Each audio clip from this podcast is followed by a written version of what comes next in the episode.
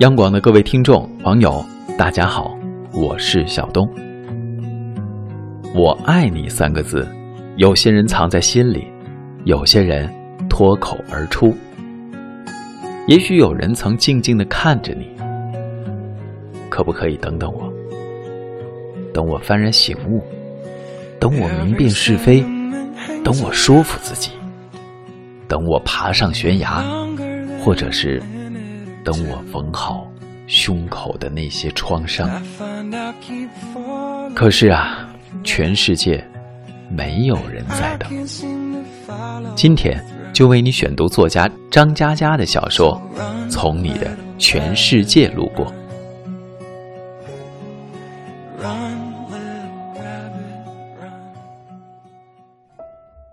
管春是我认识的最伟大的路痴。他开一家小小的酒吧，和女朋友毛毛经常吵架。有次我跟他俩在一家餐厅吃饭，我埋头苦吃，两个人却怒目相视。管春一摔筷子，气冲冲的去上厕所，半小时都没动静。毛毛赶紧打电话，可是管春的手机就撂在饭桌上，去厕所找人，自然也没找见。正在毛毛气得咬牙切齿的时候，管春却满头大汗的从餐厅大门口奔了进来。大家当时都惊呆了。管春小声说：“上完厕所，我想了会儿吵架的词儿，想好以后就一股劲儿的往回跑，不知道怎么就迷路了，最后索性打车。”毛毛看着他。气得笑了出来。吵着吵着，二零零三年，两个人还是分手了。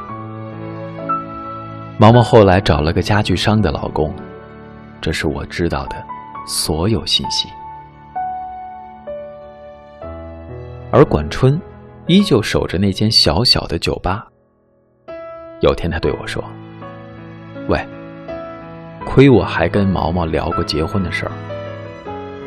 他走的时候啊，掉了几滴眼泪，还算是有良心。接下来有一天深夜，管春突然又对我说：“喂，我想通了，我自己找不到路，但是毛毛找到了。他告诉我，以前是爱我的。”爱情会变，他现在呀，他现在爱那个老男人。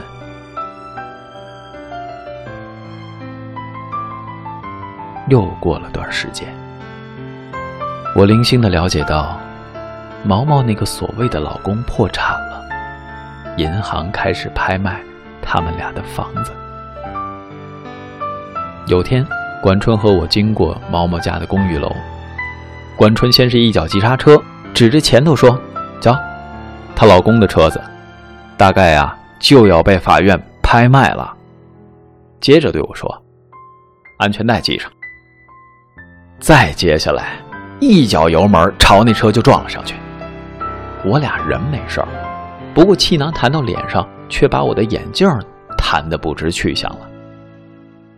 这个时候，行人纷纷围了上来。我能看到几十米开外毛毛下白的脸，和一米以内管春那狰狞的脸。可以说图一时痛快吧，但管春却也只好卖了酒吧。酒吧是通过中介转手的，整一百万，当中的七十五万赔给了毛毛。时间就这样一天一天的过了下去。两年之后，管春又来找到我，说想到那家酒吧去看看。走进酒吧，基本没有客人，只有一个姑娘在吧台里熟练的擦拭着酒杯。管春这时候停下了脚步。为什么？因为擦酒杯的姑娘是毛毛。毛毛抬起头。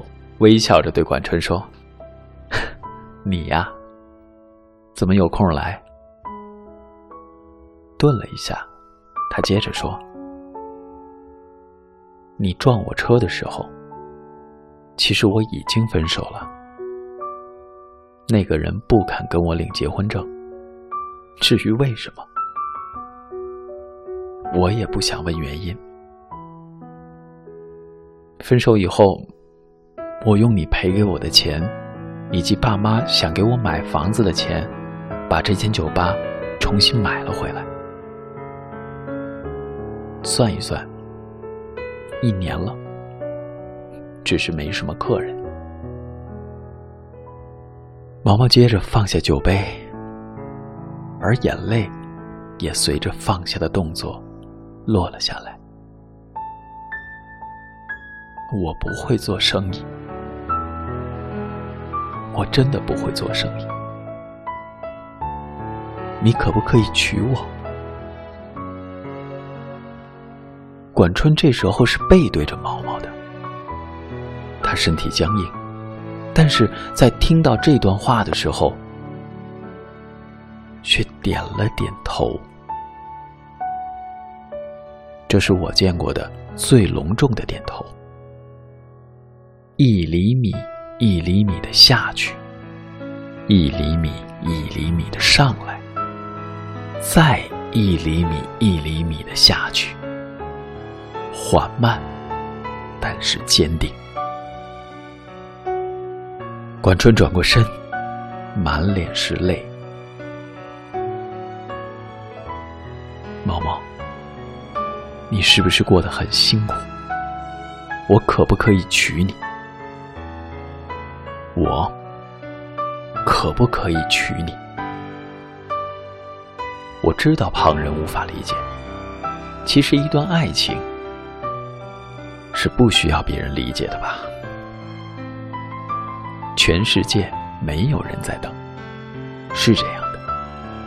一等，雨水将落满单行道，找不到正确的路标；一等，生命将写满错别字，看不见华美的封面。全世界都不知道谁在等，而管春却在等毛毛。我希望有个如你一般的人，这世界有人的爱情如山间清爽的风，有人的爱情如古城温暖的阳光。但没有关系，最后是你就好了。由起点到夜晚，由山野到书房，一切问题的答案都很简单。所以那天，管春和毛毛。都点了点头。那么未来也总会有人对你也点点头，和你一起看遍生命当中无数的公路牌。好了，今天的分享就到这里，希望你也可以和你恩爱的那个他一直到永远。在北京，祝你晚安，好梦。走在半空中。要人命的风，就快要把我吹落。你在那一头，说你不，挂在风里颤抖。走钢索的人，不害怕牺牲，只求你一句。爱我，往前是解脱，后退是自由，我应不应该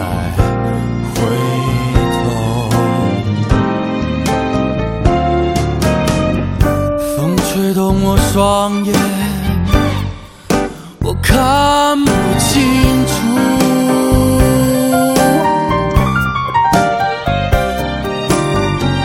我平衡不了躲在我心里的苦。